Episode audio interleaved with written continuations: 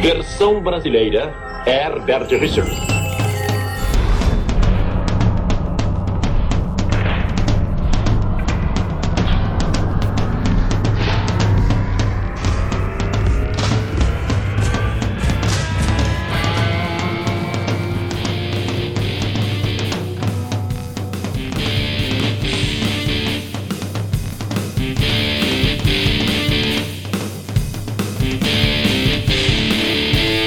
Está começando o Enxaqueca Cast.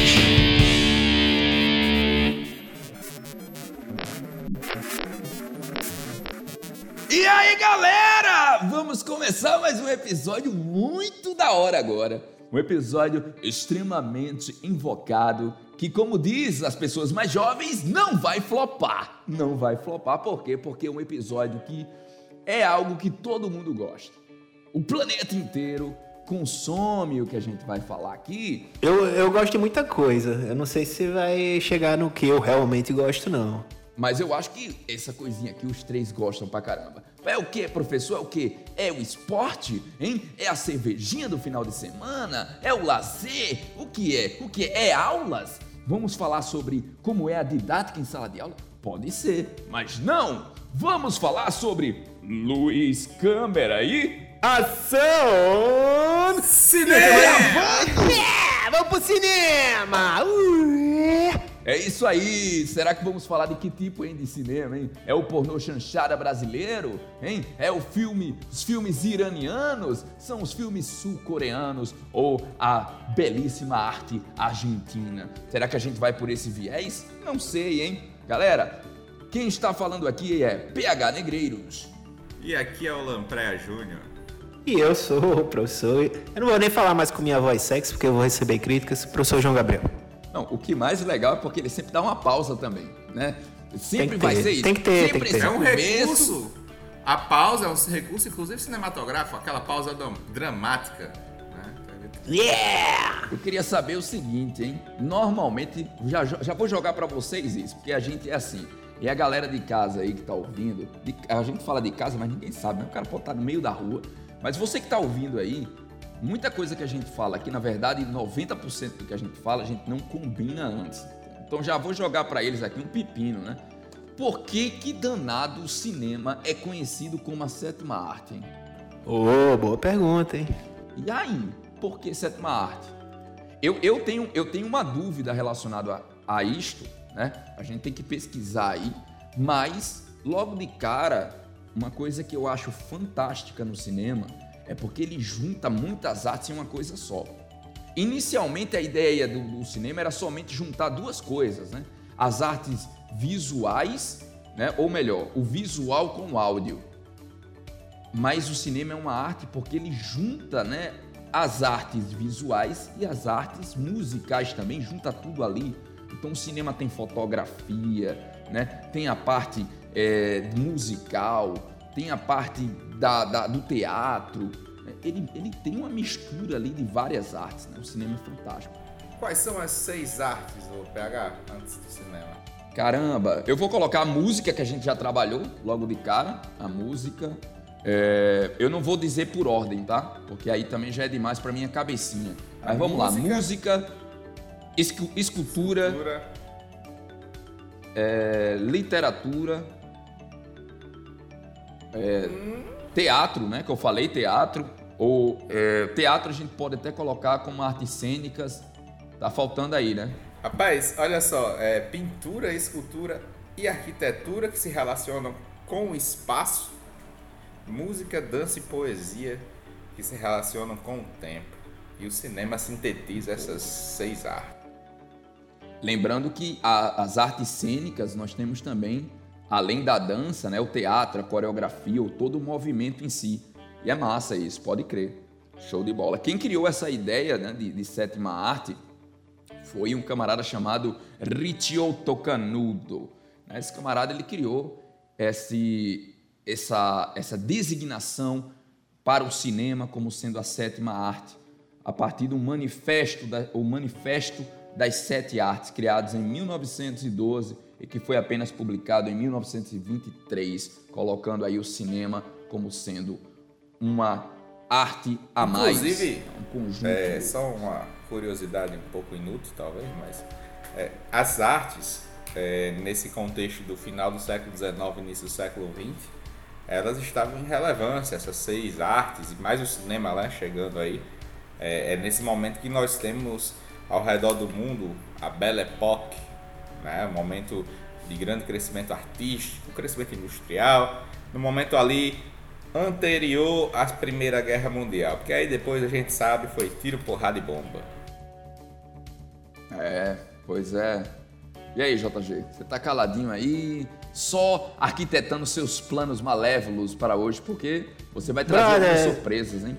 Claro, hoje, inclusive, só pra né, deix- me deixar bem na fita, hoje eu ia falar que a oitava arte é minha namorada. Que aí quando ela escutar, ela vai dar o retorno e aí eu vou ter aquele velho up, tá ligado? Pois eu já digo que a minha esposa é a minha primeira arte. É, Quando eu tiver uma cara, eu crush, senti eu um, dizer algo do tipo. eu senti um silêncio ali de lampreia. Aí, ó, ouvintes. Só os gados aqui. Recadinhos aí. Meus amigos estão gados chegando aqui, aqui, na.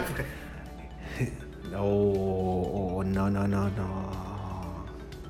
É o seguinte, terráqueos, pessoas e pessoas, vamos seguir aqui. Hoje a ideia não é falar da palestrinha sobre cinema. A gente já começou meio que a palestrinha porque cinema é a sétima arte, porque não sei o que, que não sei o que mais lá.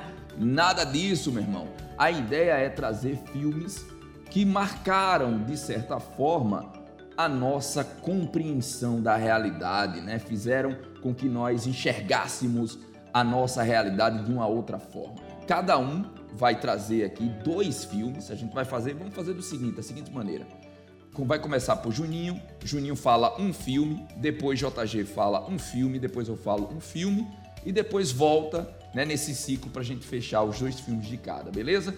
E vocês, nós aqui faremos o seguinte: à medida que a gente for falando do filme, explica o porquê desse filme né, ser trazido aqui para a nossa, o nosso cast.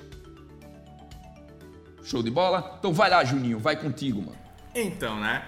A ideia de trazer aqui alguns filmes pra gente discutir, discutir e apresentar é, nessa noite, nesse dia, nessa madrugada, independente da hora que você esteja escutando, né? É, é justamente mostrar um pouco daquilo que faz parte do nosso mundo cultural também, né? O que nós gostamos de assistir, mas com conteúdo, é claro, né? Cinema é cultura, então enxaqueca é cultura, né? Então nós vamos trazer aqui um conteúdo, tentar relacionar aqui para vocês com alguns pontos sobre história, enfim, entre outras coisas, né? Bom, é, o primeiro filme que eu escolhi para trazer para vocês hoje, né? É um filme de 2007, é um filme meio low budget, low budget, ou seja, baixo orçamento, né? É um filme que pouca gente conhece, apesar de ser um filme que está disponível no YouTube e que marcou aí o início de uma era de filmes é, que foram disponibilizados através do P2P, eu não sei se é assim que fala, mas filmes que os próprios diretores eles decidiram é, disponibilizar em torrent para quem quiser baixar, baixar, né? Ou seja, o filme não foi lançado em cinema, foi lançado em DVD e em torrent, né? Para distribuir o conhecimento, a cultura, sem visar aí um, um retorno financeiro nem nada do tipo. E esse filme, Você já começa, você já começa com as suas revoluções. Ah, mas eu gosto, filme eu é gosto de lampreia porque o filme é revolucionário. vocês percebem? mesmo, né? Você Percebe, percebe, per- que percebe que os caras já botou um open source aí, código Código aberto pra geral, né? Negócio, é, coisa, isso é coisa de, de pirata, hein, velho? Eu já tô vendo você na Bahia dos Piratas, o The Pirata Bay aí, Mas, hein? mas- mas o pirata, ele pega lá, né, sem autorização. Aqui não, o próprio produtor do filme, diretor e tudo mais, disponibilizou de graça. Diferente. Mas imagina só, se eu chegasse pra vocês aqui e dissesse assim, olha gente, eu tenho mais de 10 mil anos de idade, tipo Raul Seixas. Eu, eu nasci há mais de 10 mil anos de idade.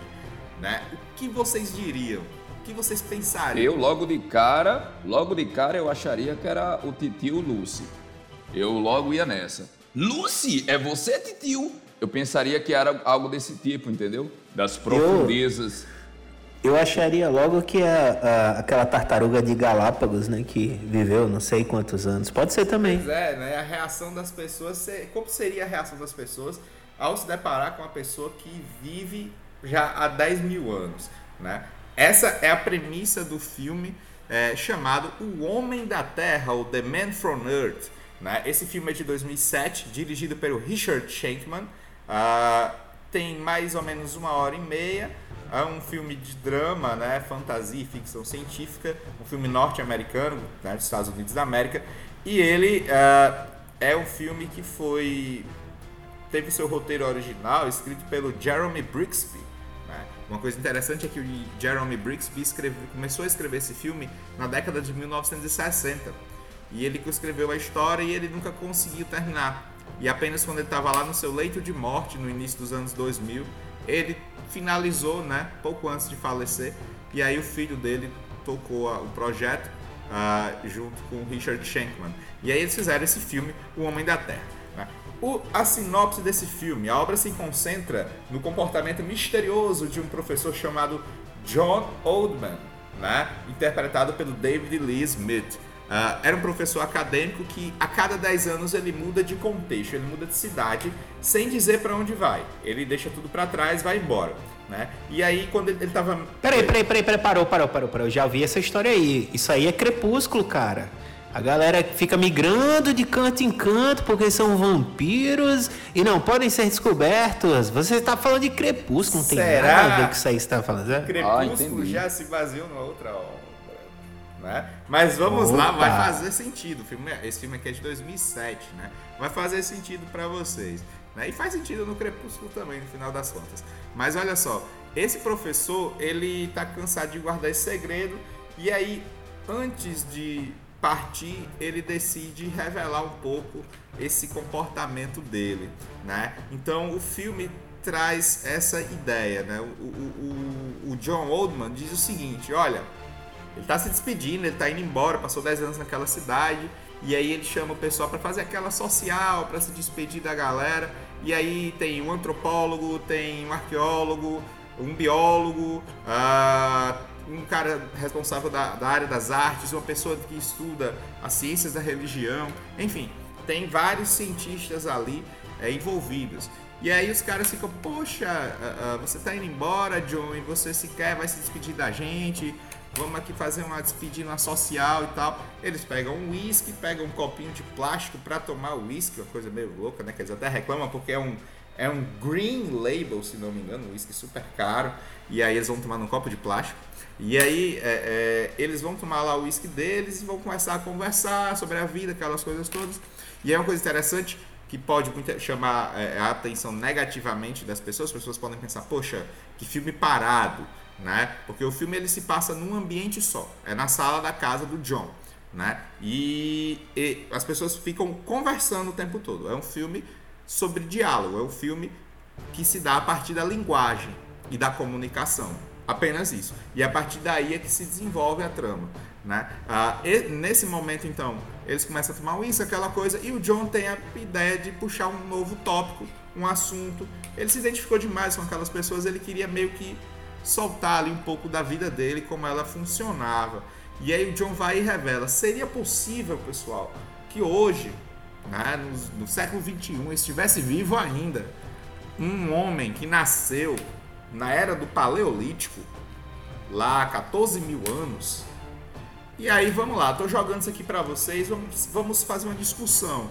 E aí todo mundo fica, poxa, será que é possível? Eu não boto. Né? Eu não boto fé não, eu não boto fé não, viu? Pois é, Eu, é, sinceramente, com meus conhecimentos biológicos, não boto muita fé nisso aí, não. Tinha, tinha biólogo Tinha no meio aí, né? meio, desse e desse eles- rolê. E tinha- aí eles começam a, a levantar hipóteses, né? E entre as hipóteses, há alguns. um- um- Uma das hipóteses do biólogo lá, ele vai lá e coloca, olha, alguns órgãos se renovam. O pâncreas, por exemplo, eles, as células e tudo mais. Será que não aconteceu alguma mutação? Pode ter sido isso, uma mutação inexplicável que nunca ninguém estudou e que isso acaba ali, acabou se espalhando para outros órgãos, enfim, não se sabe, né? Se sabe apenas que o cara era de certa forma imortal, pelo menos por causas naturais, né? Por causas naturais ele Rapaz, eu- eu vou até fazer um comentário. É, existe um- uma região final dos nossos cromossomos, chama-se telômero, que eles vão sendo consumidos devido às várias replicações das células. Então, nossas células têm um limite de divisões celulares.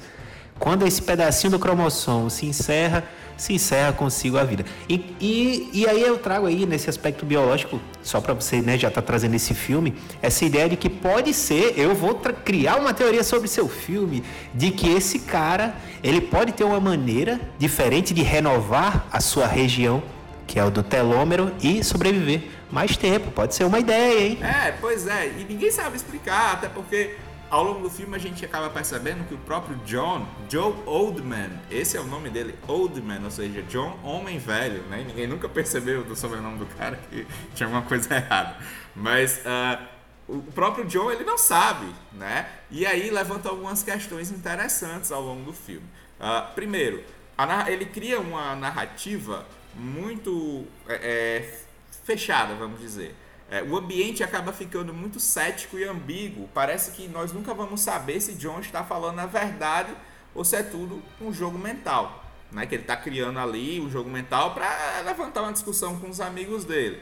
Ah, ele tem respostas lógicas para tudo. Só que a maioria dessas respostas que o John dá quando alguém contesta ele, ah, ah, ah, porque ele, tem hora que ele fala assim: ah, mas eu na minha tribo eu era um xamã e vivia ali naquela tribo, é, lá do Paleolítico, aquela coisa toda. Só que eu comecei a ser mal visto ali porque eu tinha muito conhecimento, eu tive que migrar, eu tive que ir embora. Quando todo mundo foi morrendo e eu fui sobrevivendo, né? Eu tive que ir embora. E o John, uma coisa interessante, ele tem a aparência de um homem de 35, 40 anos. Ele mantém essa aparência desde né, de muito tempo, desde é, milênios. Mas uma coisa interessante é que o pessoal, poxa, John, tudo que você está explicando aí pra gente pode ser facilmente retirado de um manual, de um livro, de livros de biologia, de ciência, de história, de arqueologia. Você não está falando nenhuma novidade. Se você é um homem de 14 mil anos, se existe esse homem de 14 mil anos, né, é, que aí ele afirma ser ele, é, gente, você deveria saber mais do que é isso, mas você está falando de fatos prontos. E aí é que tá, né? Ele consegue justamente mudar isso. Ele diz a resposta que é tão lógica que ao mesmo tempo é chocante. Embora seja um ser imortal, ele foi prisioneiro em cada momento em que viveu.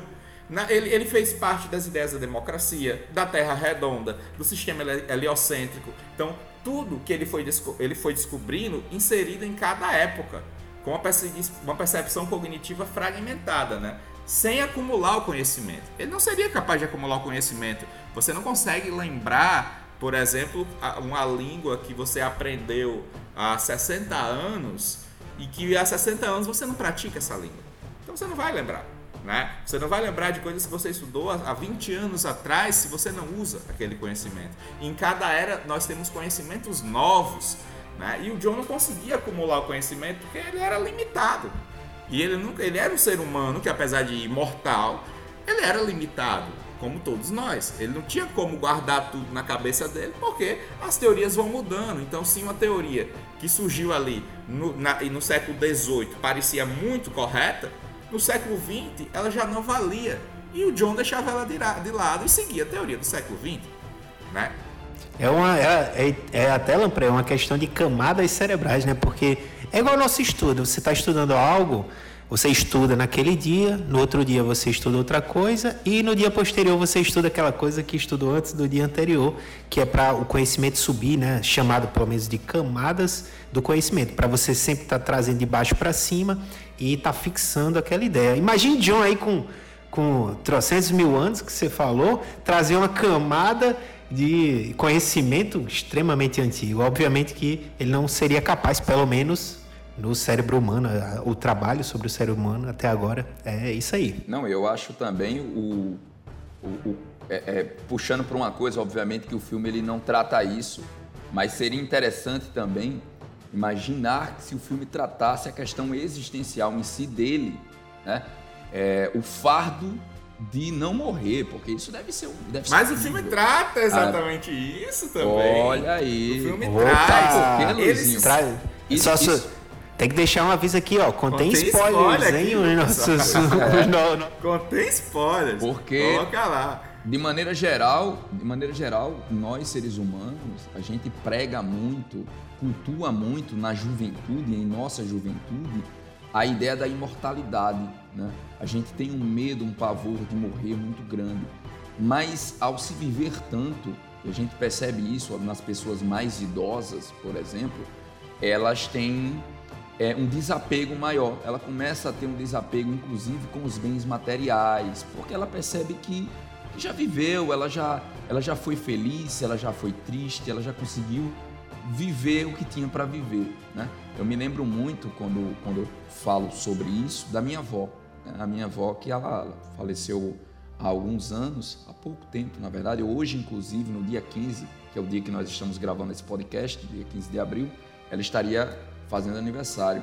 E ela, ela sempre quando conversava conosco, é, ela sempre quando conversava conosco, assim, da família, normalmente ela já falava assim, eu não quero viver mais, eu não quero, mas não era uma ideia de depressão em si, compreende?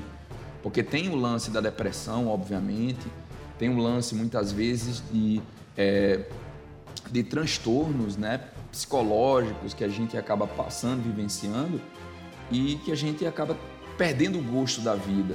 Mas no caso dela não era isso em si.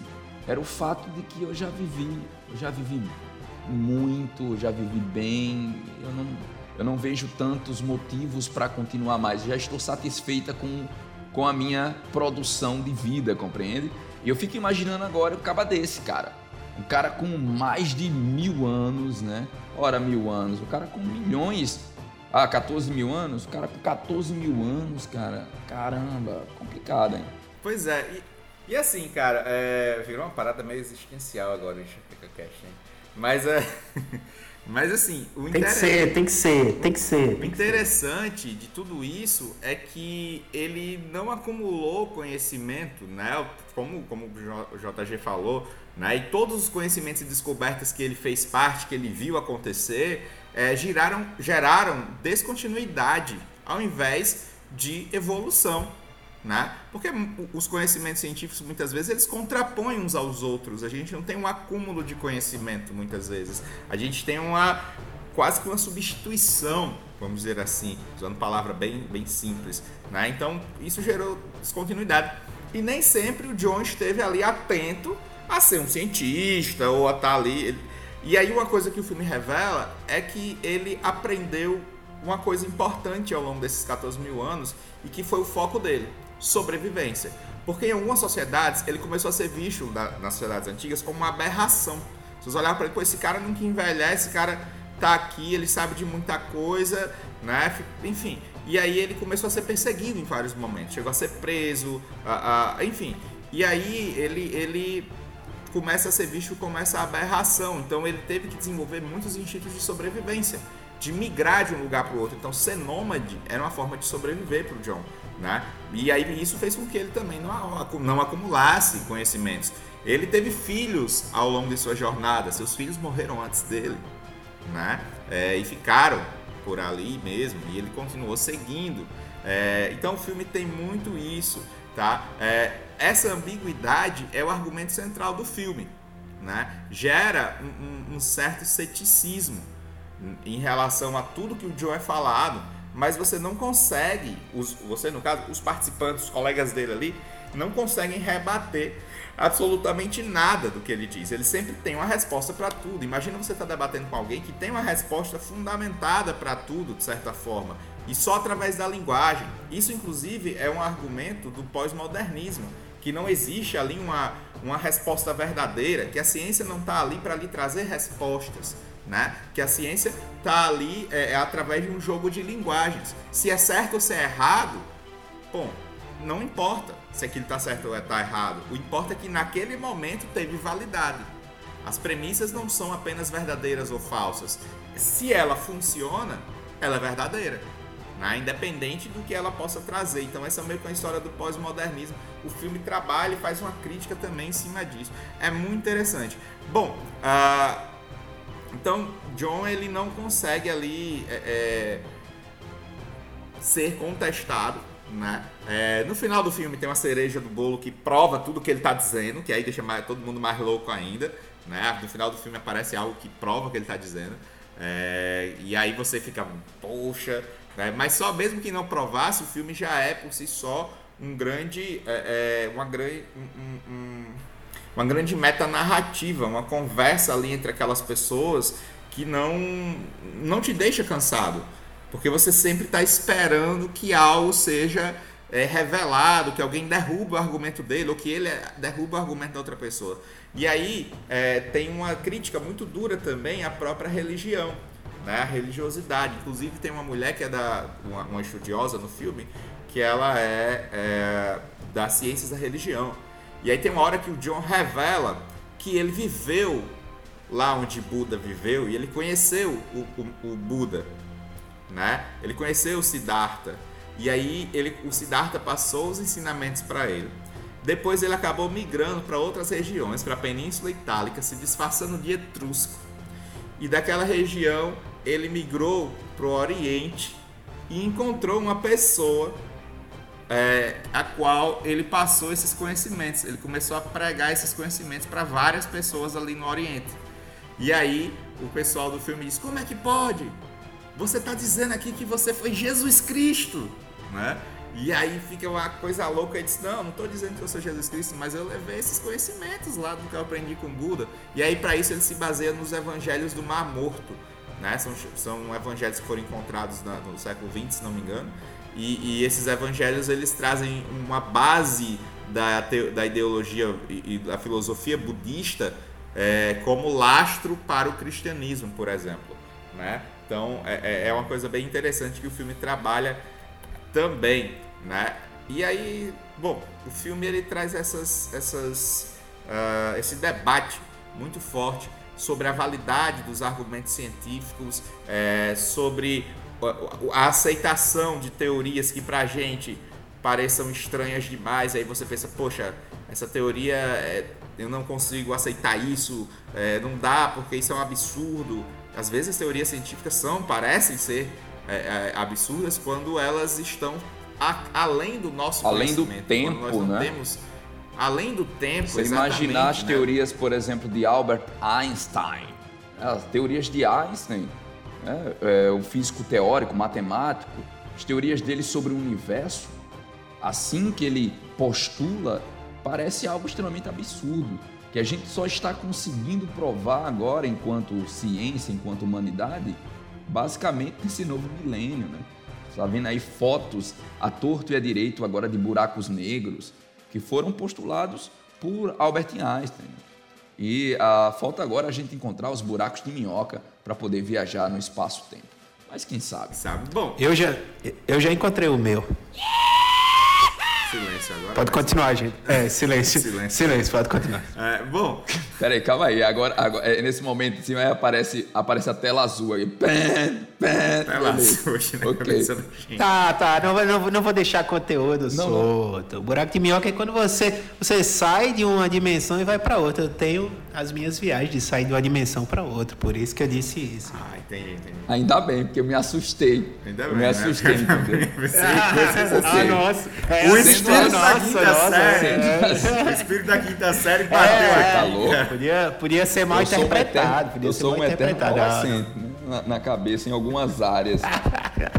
Mas tudo bem, vamos lá. Não vou dar nem. É, só para finalizar. É, nem pro... Só para finalizar. É, recomendo muito esse filme, por mais que seja um filme ah, de baixo orçamento. Você ter uma ideia, o filme foi gravado com apenas duas câmeras. Palestrinha, você é, falou tão bem do filme que eu tô com vontade de assisti-lo. Eu não assisti, tá, galera? Cara, vou, vou dizer a mesma ideia de PH. Eu, quando o Lampreia disse, falou, né? Eu falei, cara, que deve esse filme uma, deve uma ser. Porcaria. Assim, eu pensei nisso. É, eu, é, assim, pensei. Assim, não, não, não na parte filosófica, deve ser massa. Só que eu fiz, pô, não tenho nem interesse. Agora o cara falou tão bem, velho, que agora já me deu até uma vontadezinha. E, e eu... Sabe aqueles filmes, hum. sabe aqueles filmes que o cara. Filme de Oscar, né? Que normalmente tem um filme de Oscar que é, que é legal, né? Principalmente é, filmes que têm é, efeitos especiais, ganhador do Oscar efeito especial, normalmente o filme é massa. Mas aqueles filmes muito muito, com muita teoria que ganham o Oscar, são filmes que você vai para o cinema, você vai assistir quatro horas de filme, Na primeira uma hora você já está dormindo, papai. Então, quando, quando o Juninho ele chegou com essa ideia, eu pensei que era nessa vibe. Então eu já fiz, caramba, meu irmão, esse filme. Não, pior que o filme é curtinho, o filme tem uma hora e meia, você tá lá no YouTube e todo mundo assiste, assim. Cara, eu, eu vou ser bem sincero que ele já me ganhou quando ele falou de Raul Seixas no início. É, inclusive, saudades aí do tributo de Raul. Espero que volte a acontecer. saudades. Pra galera que tá assistindo a gente de outra galáxia, tá? Terráqueos, humanídeos, pessoas e pessoas. O tributo de Raul Seixas, o maior tributo de Raul Seixas do universo, acontece aqui na Grande Natal, numa cidade chamada Ceará Mirim. É isso aí. Ceramirim City, maravilhoso. Pois é. Então agora, meu amigo Juninho, considerações finais ou é isso aí, papai? Não, é isso aí, assista o filme se vocês quiserem. Se vocês não quiserem, também não assistam, não tem nada a ver com isso, entendeu? Mas eu dei aqui a minha contribuição, beleza? E agora, diretamente dos estúdios da Disney, versão brasileira, Herbert Richard, JG, JG.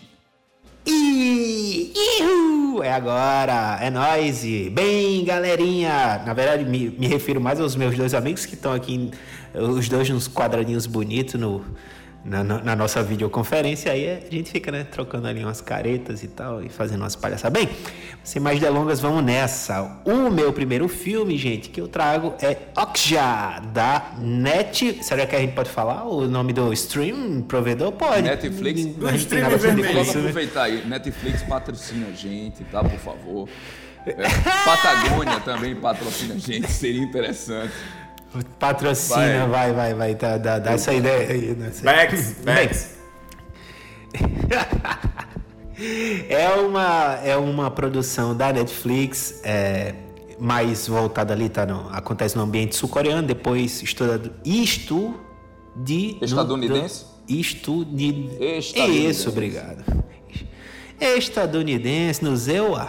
Bem, Okja, do que, que se trata o filme Okja? Bem, é um filme atual, é recente e trata sobre questões polêmicas. Polêmicas como o quê, meu querido PH? Não sei, eu tô esperando aí você aí.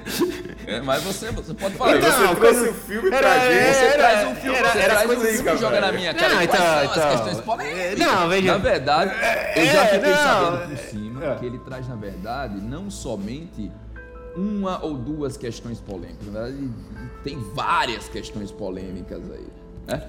Principalmente Muitas, muitas, em relação Mamilos! à sociedade, à sociedade estadunidense, né? A sua relação, né? enfim. Ou não. Esse daí, esse daí é o meu segundo. Esse é o outro. Você, você deu uma trocadinha aí, mas beleza, beleza. Mas de boa, de boa também. Vamos é a seguir. intenção. Bem, galera, é. O problema é. O problema. o importante é a intenção, tá certo. Bem, sem mais delongas, vamos dali. É, Oxy é um filme que se passa no mundo, atu no mundo atual. Como se fosse o mundo atual, na verdade. É- pós- acontece É a mesma mundo coisa. Pós-moderno, assim, pós-apocalíptico, né? Como se. Não, não, não. O mundo moderno que eu falo tem todos os acontecimentos que tem aqui em geral, mas é claro Mundo que distópico. ah, as coisas ganham. Isso, um Ah, tipo a gente com tá uma- Isso, isso, uma coisa diferente. Seguinte, é, passou-se ali o tempo de que a carne, a carne, quando eu digo é, o consumo da carne, começou a ser muito criticado e algumas indústrias produtoras de carne começaram a cair e pelos novos processos de sustentabilidade, as críticas todas, essas empresas foram caindo e surgem novas empresas sustentáveis, sustentáveis entre aspas. Aí o filme vai tratar exatamente disso. Desde o início do filme, você vai perceber um ambiente em que você busca a transformação do mundo por meio de obtenção de proteína de forma mais ecologicamente correta. Essa é a ideia do filme. Agora vamos ao roteiro é, todo. Vou, vou- vou primeiro passar a sinopse toda e aí a gente, eu vou abrir inclusive discussões com vocês que são extremamente importantes. Bem, é o seguinte: é, uma determinada corporação ela achou em, no Chile uma espécie que surgiu, nasceu lá, uma espécie. Oh, nossa, nasceu uma espécie no Chile diferente de um super porco. Olha só que ideia, super porco, assim, um porco com várias, vários quilos e tal. E essa empresa pegou esse super porco e decidiu o quê? Naturalmente, por meios naturais de reprodução, é, copular e os filhotes eles foram distribuídos em várias fazendas pelo mundo. Essa distribuição desses pequenos filhotes era com a ideia de que há 10 anos, de, depois de 10 anos dessa distribuição, esses filhotes viriam a uma competição para saber qual o filhote conseguiu prosperar melhor, conseguiu ter mais peso, mais saúde, melhor qualidade. E a ideia inicial do filme é essa. Um desses animais são enviados, é, é enviado para a Coreia do Sul, numa fazenda é, sob as montanhas, e no qual esse animal ele cria um laço afetivo com uma pequena menina norte-coreana chamada Mika. O, só lembrando, né, o nome do animal é Oksha. Gente, pelo menos eu acho que essa é a pronúncia. Se vocês forem assistir o filme ou não assistiram, ou já assistiram, a pronúncia em sul-coreano é completamente diferente, mas eu vou dar a minha, né, a minha leitura brasileira do, do bagulho.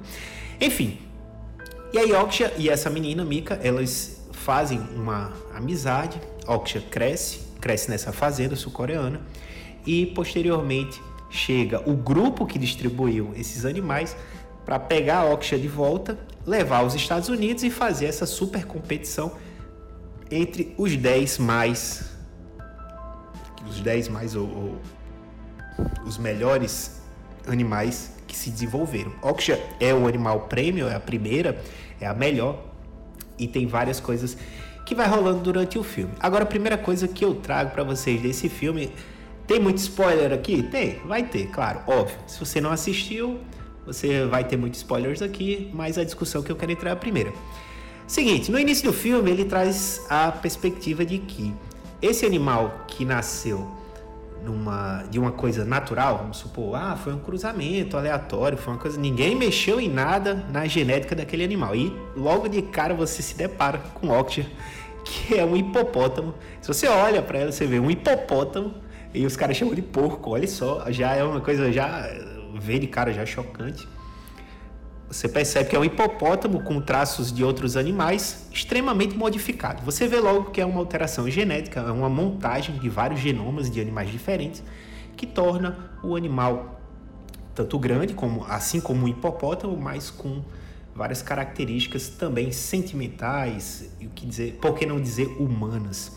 Então essas características todas fazem com que Oxia seja um animal extremamente inteligente e também para a indústria da carne muito vantajosa, porque ela tem ali quilos e quilos de carne e seriam animais de abate muito vantajosos. Bem, galerinha, a primeira desculpa que o filme usa, não é desculpa, mas a primeira ideia que o filme traz é a seguinte: por que nós precisamos trabalhar em cima de, desse tipo de animal? Aí tem aquela, aquela grande discussão que eu já trago aqui para os meus dois amigos, Lampres Junior e PH, que é a seguinte: é, no início, a mulher, antes de distribuir os. A, a dona da grande corporação, antes de distribuir os animais, fala: o mundo passa fome. A solução são os animais modificados geneticamente. Então, ele já traz essa ideia e hoje nós temos uma discussão muito interessante sobre esse tema. E aí, o problema do mundo é a fome? É a falta de alimento? Será que nós precisamos modificar para chegar ao objetivo de sanar essa a gente fome? Já teve um, um, uma discussão. Na verdade, essa discussão ela não é, ela não é nova, ela não é recente, embora seja moderna, né? Embora pa parece parece algo é, algo contraditório, né? Mas é uma discussão moderna porque é uma discussão que ainda permeia a nossa realidade e muito provavelmente vai permear por muito tempo. Né? É, a gente teve a Revolução Verde, por exemplo. Quem é aluno aqui de PhD sabe do que eu estou falando, né? Então a Revolução Verde, quando surge né, no, no, na, no, na atividade do campo, na atividade agrária, a ideia era o que inicialmente? Era aumentar a produção, aumentar a produtividade agrícola e ao mesmo tempo tinha um pensamento social, acabar com a fome no planeta. Por quê? Porque agora eu vou ter uma produção em mais em maior escala, então eu posso agora acabar com a fome dos países subdesenvolvidos. Isso aconteceu? Obviamente que não.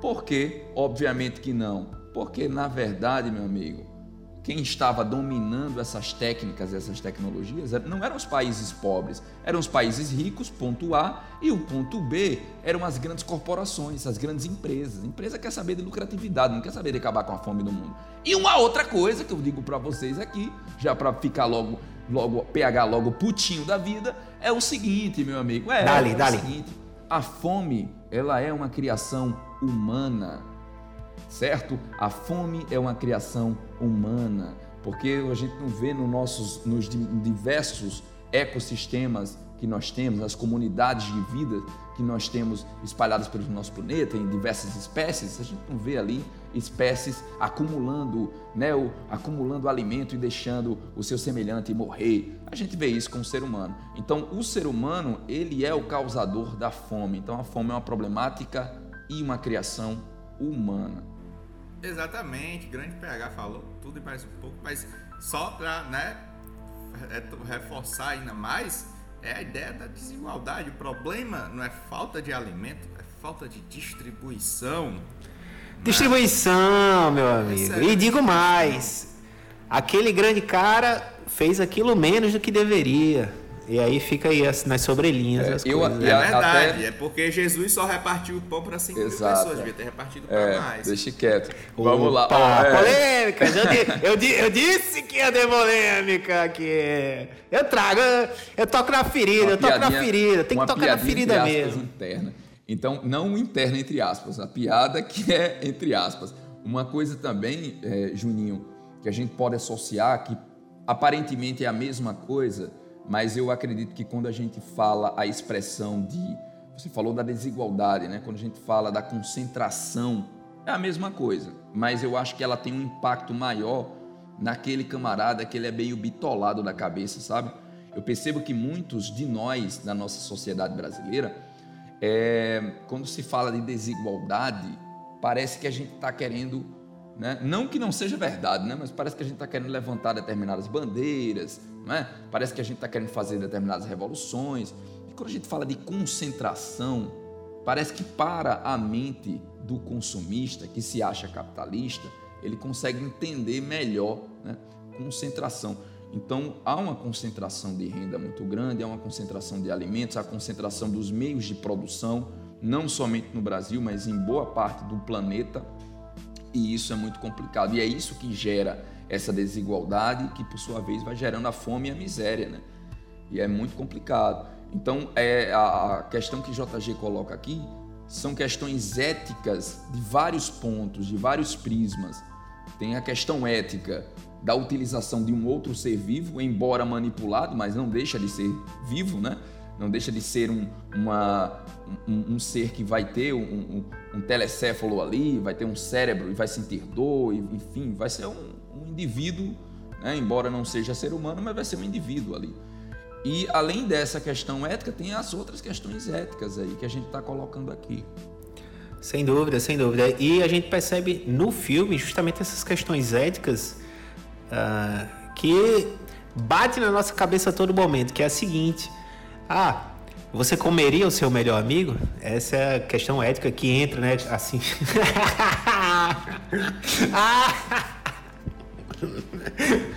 eu acho, eu acho. É, gente, entra... Eu vou ter que não, vou cortar não. Eu acho que foi um convite, foi um convite. Pelo seu olhar, foi um convite. Assim, eu não tenho, eu, eu, eu acho, eu acho que sim. Ah, não, não, não, não, eu não, acho não, você não, não, apetitoso. Chega de canibalismo aqui no programa. Vamos seguir em frente. Pois é. Antropofagia. Vamos voltar, vamos... Peraí, peraí. Você entrou, pegou. Então, é o seguinte. Como Oxy é a, a, melhor amiga da nossa protagonista Mika, as duas são as protagonistas, são as duas importantes do filme, elas criam esse laço de amizade como nós, por exemplo, criamos com um pet nosso, um gato, um cachorro seja lá qual for o pet que você considere, pássaros, enfim. E ela cria essa mesma relação. E veja que Octia, ela desde o início foi selecionada, foi selecionada para é, foi selecionada para servir como um prêmio de uma certa empresa e apenas foi colocada em um local de teste. E aí eu vou trazer um aspecto biológico que é o seguinte: todos esses animais, esses 10 que foram distribuídos por diversos locais do mundo, é, atuaram de forma a testar, pelo menos ao meu ver biológico, quais as melhores situações ambientais que aquele animal prosper, prosperaria mais. Afinal, não tem como você fazer um cultivo de uma planta que ela é, é adaptada a um clima árido, seco, no, na região gelada, por exemplo. Então, essa empresa ela teve uma ideia muito genial, ao meu ver, não, não enaltecendo as empresas de modificação genética, que eu já estou enaltecendo, são incríveis, mas é biotecnologia, né, velho? Tem que enaltecer. O biólogo tem que botar para cima essa parada aí. Mas enfim, mas aí fazendo esse teste, ao final a gente tem uma percepção diferente, que na real o que mais fez com que Oksha fosse a, o animal número um do filme foi o amor dado pela nossa protagonista, aquele animal. Então, o amor entre os dois, a relação entre os dois, fez com que aquele animal prosperasse. Essa é a ideia que eu queria passar. Hoje, eu poderia falar sobre modificação genética? Poderia, mas isso vai ficar para um outro episódio, porque senão vamos é, prolongar um pouco mais. O que é que eu quero falar mais sobre Oxia? Bem, gente, não vou dar spoilers sobre o final do filme. O filme é fantástico. Eu, sinceramente, eu acho que eu ensopei uma toalha e meia é, do meio para o final do filme. É emocionante. Porque mesmo. eu sou apaixonado por. por eu, sinceramente, é assim, se você tem os seus pets em casa e você tem aquela relação, aquele convívio diário, com certeza não tem como assistir Oxia e, velho, e tenho, a lágrima não escorrer. Eu tenho certeza que se eu morasse num ambiente, no ambiente do, do campo, certo? Um ambiente rural, Vamos lá, vou começar de novo aqui, porque eu vou falar um negócio sério. Vou lamprear, não faça isso não. Você vai me. Oh, meu Deus do céu, vocês são foda. Ai. Eu não, eu não tô Vou ligar até minha câmera aqui pra é, dizer que eu tô é, fazendo é, é, é, beleza, então, beleza. É, se eu morasse, por exemplo, num ambiente rural, eu acredito que eu, eu seria vegano, certo? Porque eu tenho uma a, a relação muito grande com, com os meus pets aqui, por exemplo, os animais, né? É, eu tenho aqui quatro gatos, ainda tem os gatinhos da rua aqui que a gente não consegue adotar porque os gatos de casa são territorialistas e eles ficam querendo brigar com os demais. Mas mesmo assim a gente dá uma assistência aqui, bota comida e tal, aquela coisa toda.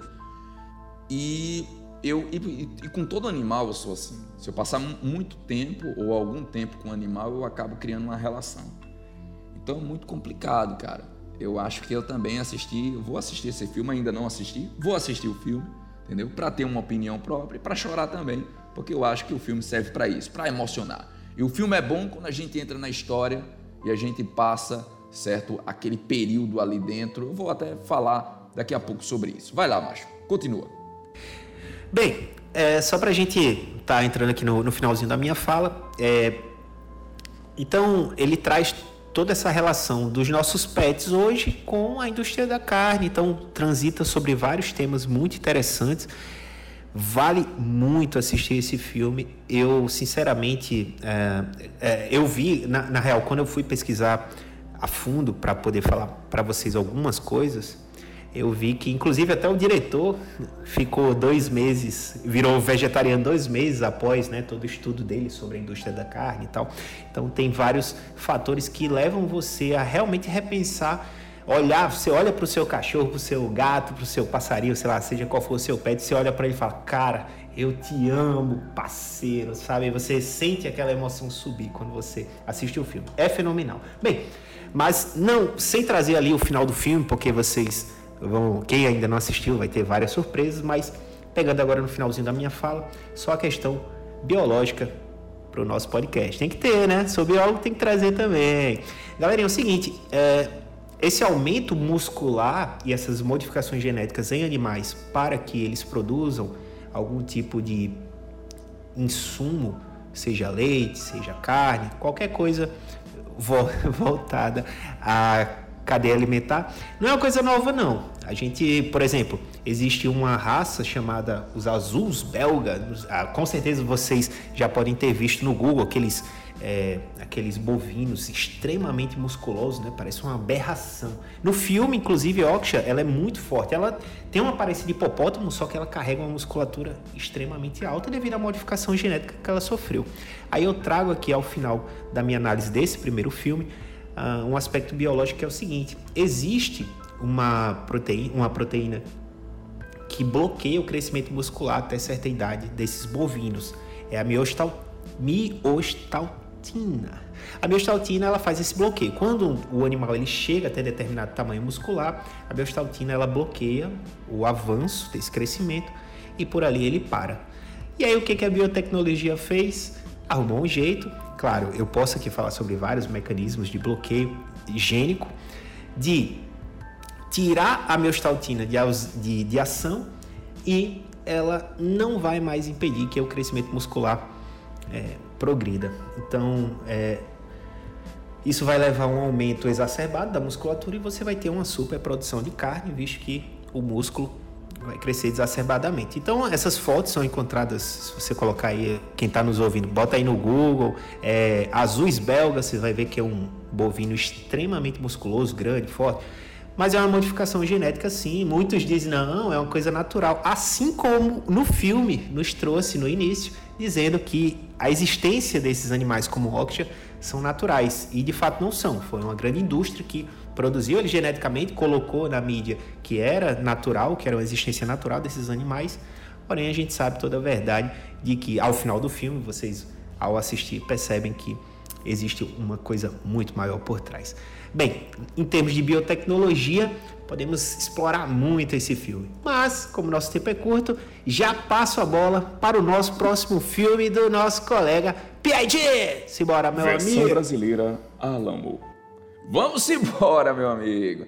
É o seguinte, galera. Antes de entrar no, no, no, A gente tinha programado. A gente tinha programado cada um falar dois filmes, né? Como vocês viram no início aí.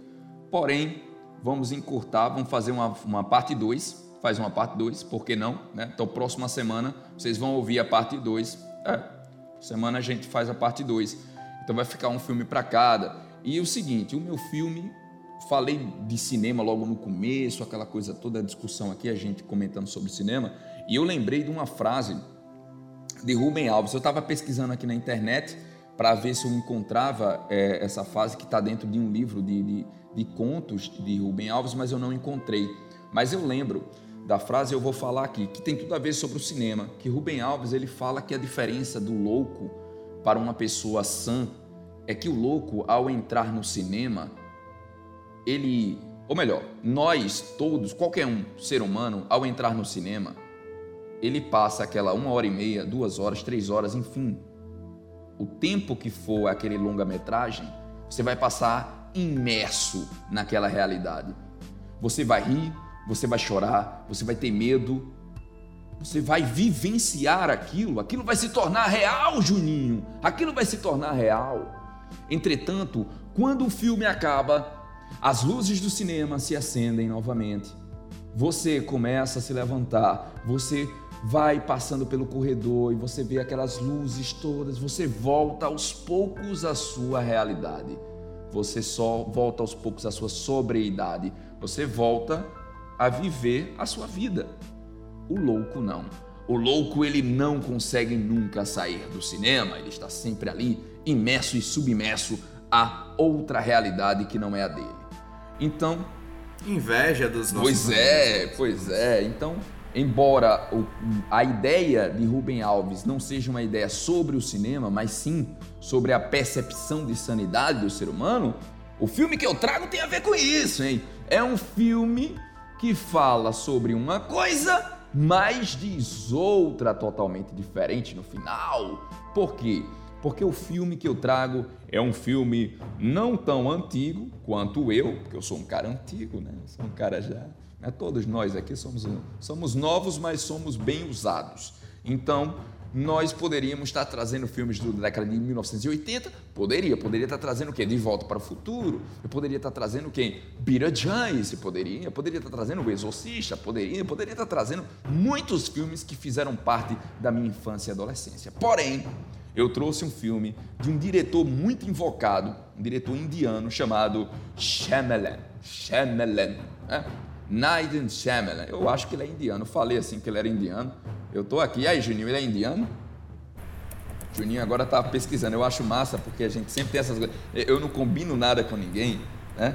Eu não combino nada, eu, eu, jogo assim, é indiano? É sim, é indiano, tá? Juninho demorou demais, é indiano, eu achei que ele é indiano. Então, ó, Shyamalan, diretor indiano, ele é o mesmo diretor do Sexto Sentido, o mesmo diretor de Sinais, de filmes como Fragmentado, né? Corpo, Corpo fechado. fechado. Então, ele é, ele é um diretor fantástico. Esse filme que eu trago é o filme A Vila, The Village. Na versão brasileira, Herbert Richard é o que? A Vila.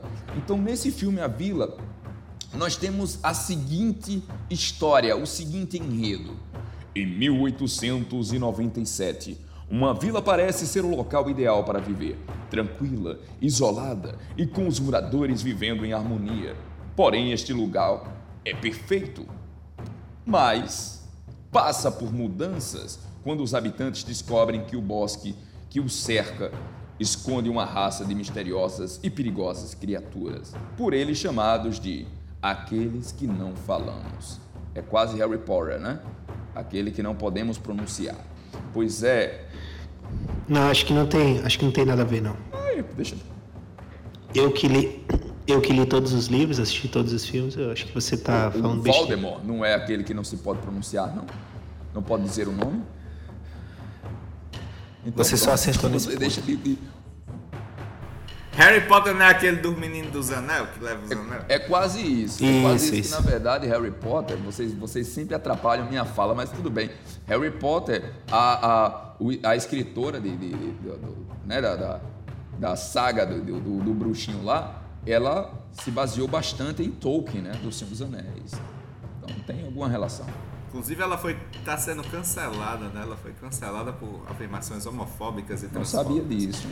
Recentemente. Oh, é. Não, também não sabia a informação aí, mas é, é, mas é, mas é polêmico. Então vou continuar aqui, tá? Porque vocês me interrompem assim. Então vamos lá. Essas criaturas, elas são chamadas de aquelas que de quem não falamos, aquelas criaturas de quem não falamos. O medo de ser a próxima vítima destas criaturas faz com que nenhum habitante da vila se arrisque a entrar no bosque.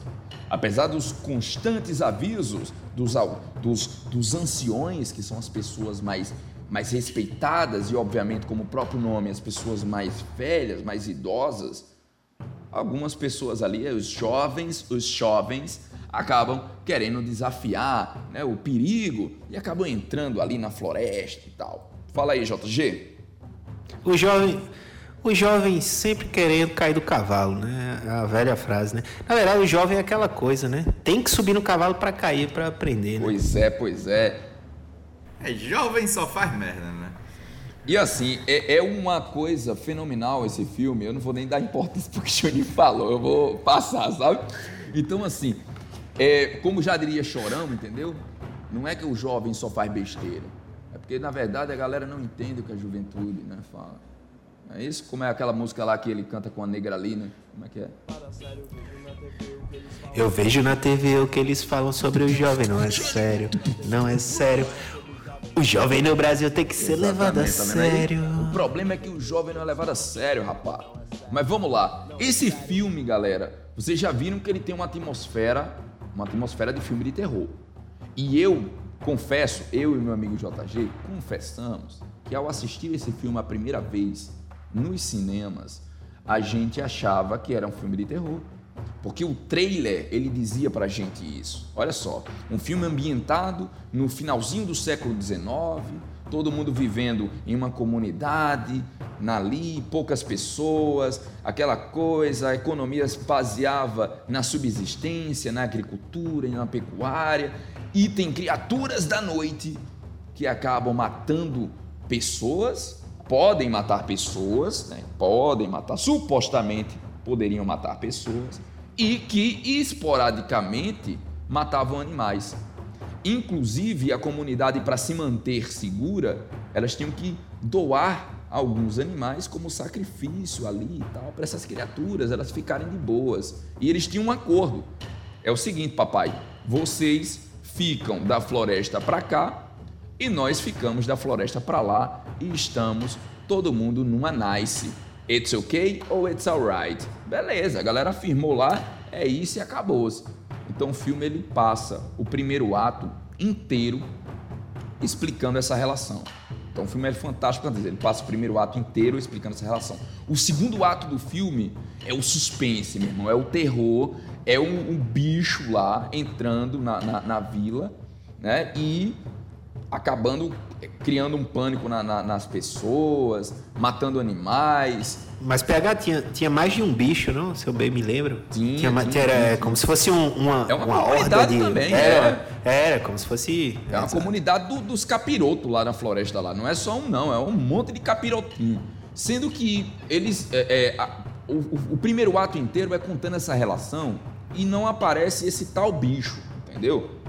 O filme ele vai contando, ele vai ambientando, ele vai criando a atmosfera e você vai se inserindo, você vai emergindo ali, né, ficando imerso, melhor dizendo, naquela, naquela atmosfera da, da, da, história do filme, do enredo e tal.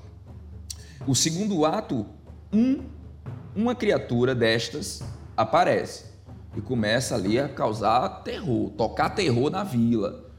Então a população fica naquela, eita caramba, o que é está acontecendo? Os anciões começam a se reunirem, começam a se reunir para discutir ó, tá, o que é está acontecendo. Começa a ter reunião com, reuniões, várias reuniões com essa comunidade para dizer, olha, calma gente, é, a gente já resolveu o problema, a gente já resolveu o problema, aquela coisa toda.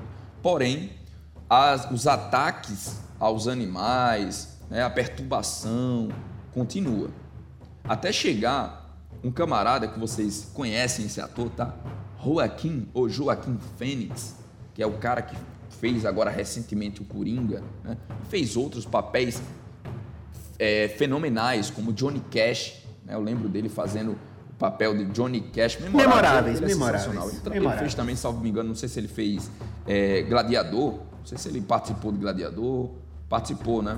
Participou, é. ele é o imperador lá, o filho do imperador. O Phoenix, ele é sensacional. Então, ele é um jovem que se apaixona, porque esse filme é, é fantástico. Ele tem terror, entendeu? Ele tem, ele tem, é, é, ele tem reflexões sociais e ele tem também paixão, paixonite, paixonite de jovens.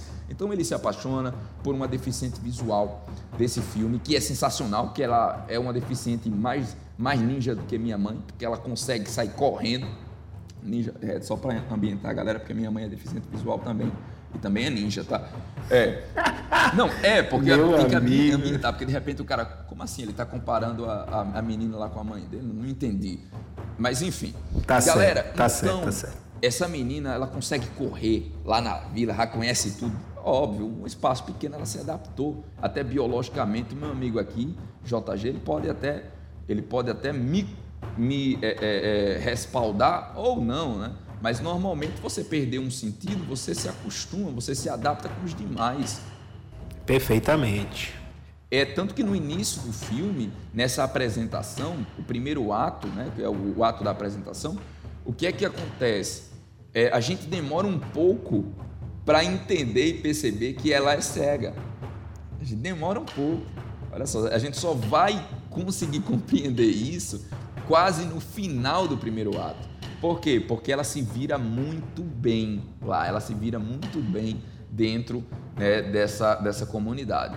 Resumindo, ela se apaixona por Lucius, que acaba, que é o ator de, é, o ator é Joaquim Fênix, se apaixona por Lucius, Lucius Hunt, e ele acaba sendo, é, acaba sendo ferido, ferido por um outro rapaz da vila, que inclusive ele é deficiente mental, é, ele acaba ferindo ela, é, melhor, ferindo ele por ter ciúme da relação do Lucius, Joaquim Fênix, e dessa atriz, que é a atriz Eve Walker. Eve Walker, certo? Então ele percebe lá o, o menino, o rapaz é apaixonado por ela, Joaquim Phoenix está lá, catando a mina que ele gosta. O que é que acontece? Ele, obviamente, quando- como ele não, não, ele não tem o, o discernimento, né? a sanidade é, ou a capacidade de organizar suas ideias tal qual os demais, ele diz: Ah, vou resolver o problema, vou dar uma facada no bucho, certo? Desse Hunt aí. É Hunt? É? Hunt? Hunt em inglês eu sei o que é, eu vou dar um- uma facada nele. Dei um- uma rantada nele lá. Meu amigo, esse Joaquim Fênix, imagina só, eles estão vivendo numa vila que, eu falei para vocês, é ambientado no século XIX. Papai, complicado, século XIX, eles estão ali, né? não tem tantos fármacos para tratar aquele ferimento, aquela infecção. né? É basicamente. Fala aí, JG. Você tá. Rapaz, é, é não, é, é só uma crítica a esse filme, claro, você já falou que a gente assistiu no cinema. É a questão do Wi-Fi, né? Não rolava nenhum Wi-Fi ali, porque o Wi-Fi é. Não, não. Agora, eu, agora que eu me liguei, que eles também não tinham como receber o Wi-Fi, né? Se ele não tem celular, não tem É, como receber, né? Aí ficou uma coisa. É, não. Aí é realmente, né? Porque tivesse o Google ali na hora, só Não. facada de Pois é. um Hunter, não, sei o que, não sei o que, tá ligado? Aí já é, eu acho que talvez até piorar a situação, porque a gente bota no Google hoje, né? Você bota no Google que está com a dor no pé, aí aparece no Google, você está com câncer. Ou então tem que amputar. Porque o, o Google. Você já pensou a quantidade de fake news que Pois é, não, e o Google, você tá ligado que o Google, ele. Ele é o cara mais pessimista, é a inteligência artificial mais pessimista que existe no planeta, né? Você tossiu, você coloca lá, agora, agora vai Câncer. dizer que você tá com problema, né? Ou câncer de garganta, ou tá com Covid, ele já vai dizer isso para você, né? Então, assim, é melhor procurar Com um certeza. médico, entendeu? Lá na vila não se tinha um médico, tinha, os anciões tinham, na verdade, alguns que tinham um conhecimento, um conhecimento de medicina, um conhecimento de biologia. Entretanto, se eu não tenho uma tecnologia, se eu não tenho os fármacos para tratar aquele, aquela enfermidade ou aquela infecção, que foi o caso, você levou uma facada, né?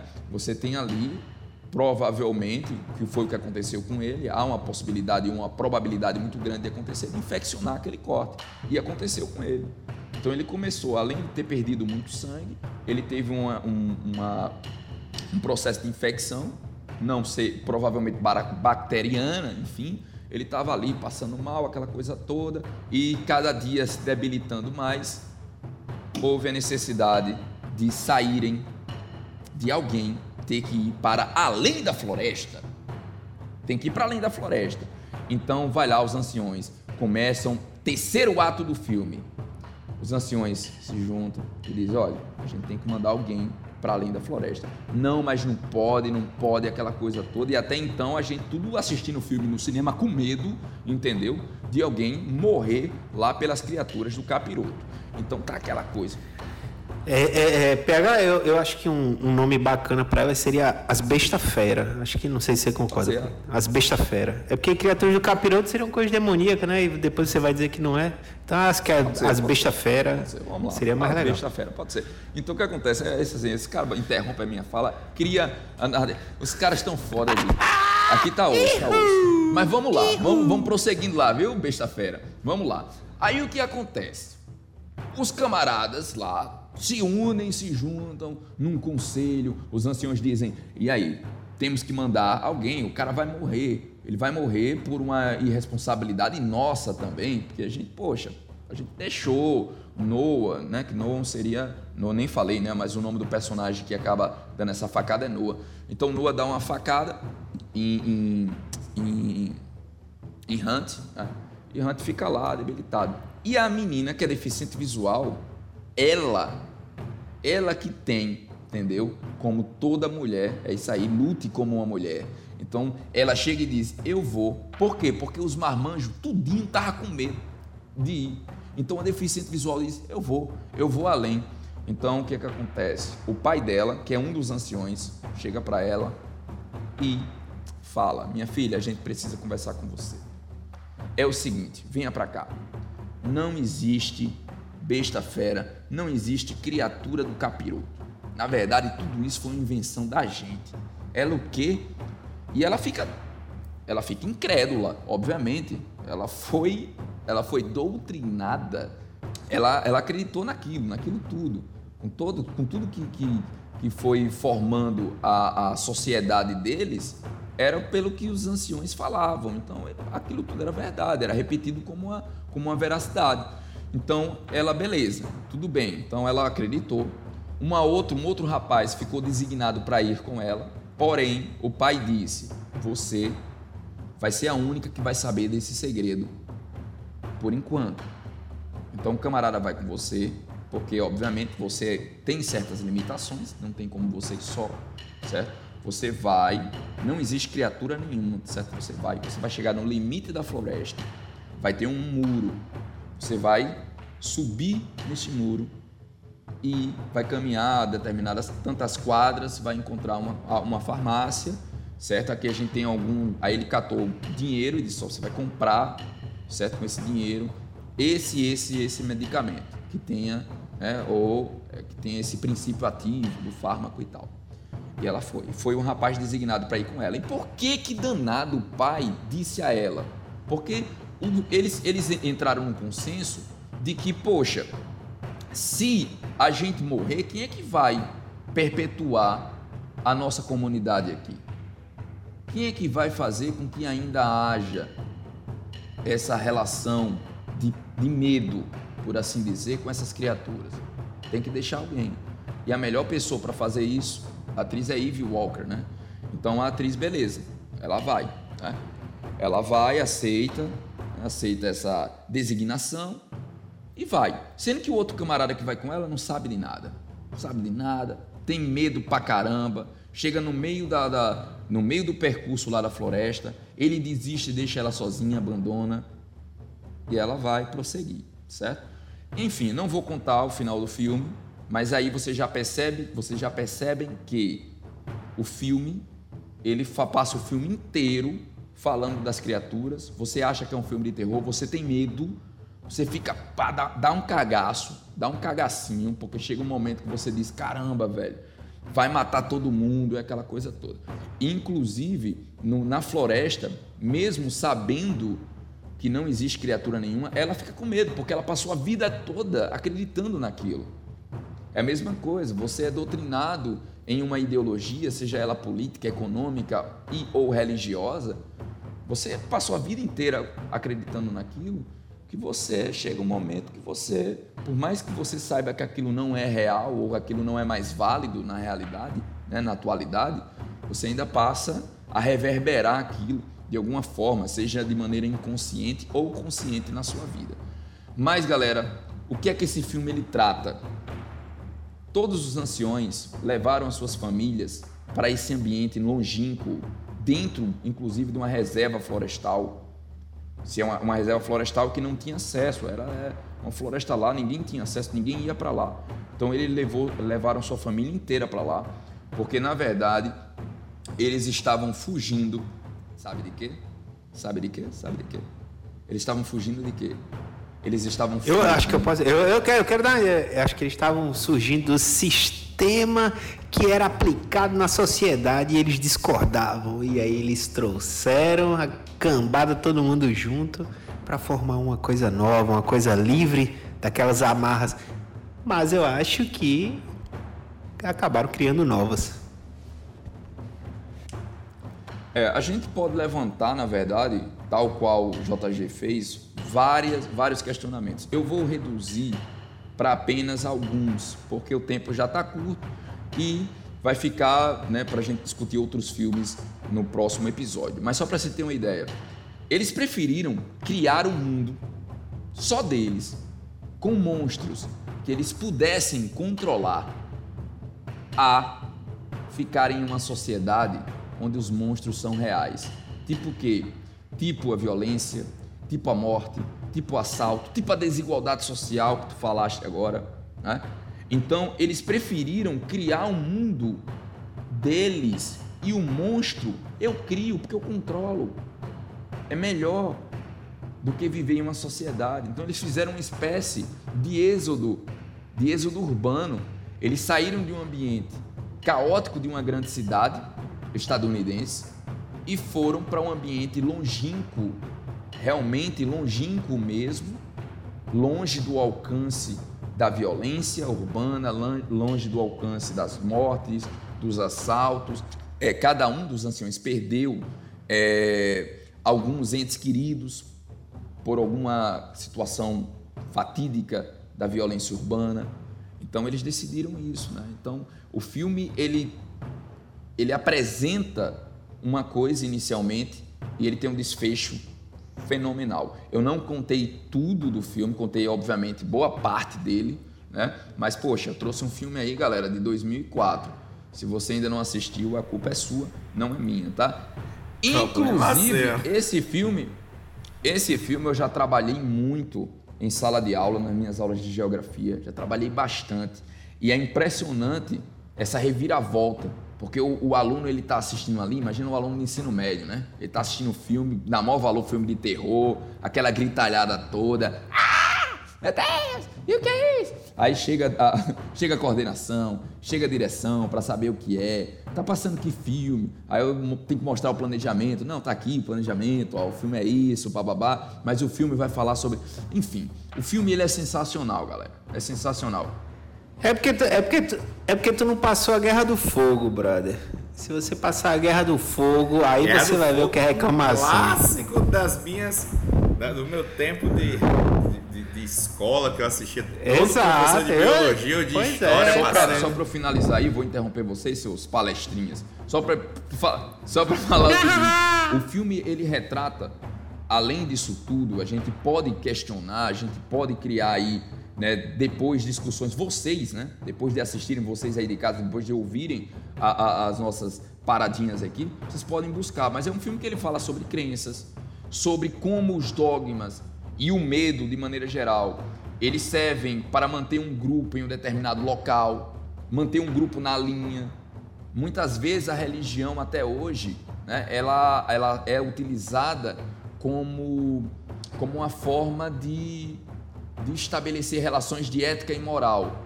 Mas até que ponto Controle mas, social. É, mas era isso que eu ia falar. Até que ponto, né, essa, essa, essa educação da ética e e a moral, ela não é um controle social, não é? Até que ponto ela não está sendo baseada no medo, né? no medo de se fazer coisa errada, a questão ética, né? Ética, é, filosoficamente, eu prefiro buscar a minha ética por aquilo que eu acho que é certo de se fazer, por ser certo não porque aquilo vai me trazer um- uma, uma maldição ou uma punição divina eterna, compreende? E muitas vezes eh, essas crenças, esses dogmas, elas acabam controlando a sociedade e ou né, educando a partir do medo. Então é, é uma coisa também para a gente analisar relacionada ao filme. E para finalizar, além disso, você tem um questionamento: será que podemos viver em sociedade eh, de uma maneira dissociada das outras sociedades? Né? Será que podemos dividir o planeta em pequenos grupos e cada grupo, cada um por si? Compreende? Aí é uma questão de discussão para deixar em aberto. Né? Juninho já está querendo falar, mas fala aí, Juninho. Eu gosto das suas opiniões. Volta feudalismo! Volta Poxa, feudalismo! cara, você- eu deixei você É falar. o pra você? Que Você tá parecendo- Você abriu, Se você Tá aparecendo alguns, tá aparecendo alguns camaradas que ficam dizendo volta a monarquia no Brasil. Você é um desses? Não mas é, não ó, monarquia. cara. não estou não, dizendo, não, não, estou peraí, dizendo que a, não, não. estou dizendo que é a mesma coisa, Juninho. Estou dizendo que a relação de alguns camaradas que estão, eu me deparei, né, recentemente com um grupo desse aí no, no, no Instagram da vida, mas deixa quieto. Mas é isso aí, galera. Olha Deixa só, quieto. hoje falamos de filmes, entendeu? Vamos parar por aqui. Próxima semana já tá marcado, né, galera? A gente faz a fase 2 ou a parte 2. Cada um vai trazer o segundo filme que seria ainda nesse episódio. Beleza? E é isso aí, galera. Valeu. Mais uma vez. Belezão. Obrigado. A gente já tá recebendo bastante feedbacks legais aí de vocês, né? É, directs bacanas aí no Instagram. É, quando a gente firmar legalzinho aí, quando a gente bater 20 milhões de visualizações, a gente vai criar o Instagram do podcast, certo? Para a gente ter um canal aí de. 20 milhões é fogo. É, a minha, a minha, a É, minha só- intenção é passar só- o Whindersson Nunes, assim, de, de influencer. Só, tá, só, es- só, só esperar essas 20 milhões de visualizações, porque na real ninguém visualiza nada, só estão escutando a gente. né? Então, se eles. É 20 verdade. milhões. Ah, bem, cortou. Valeu, galera. Episódio Chaqueca Cast. Esse, esse, esse, esse é o momento. Não, pô, esse é o momento que a gente se despede, pô. Valeu, galerinha. E até o próximo episódio. É. Ah, não. É. Pode pausar? Pode pausar? Pode pausar?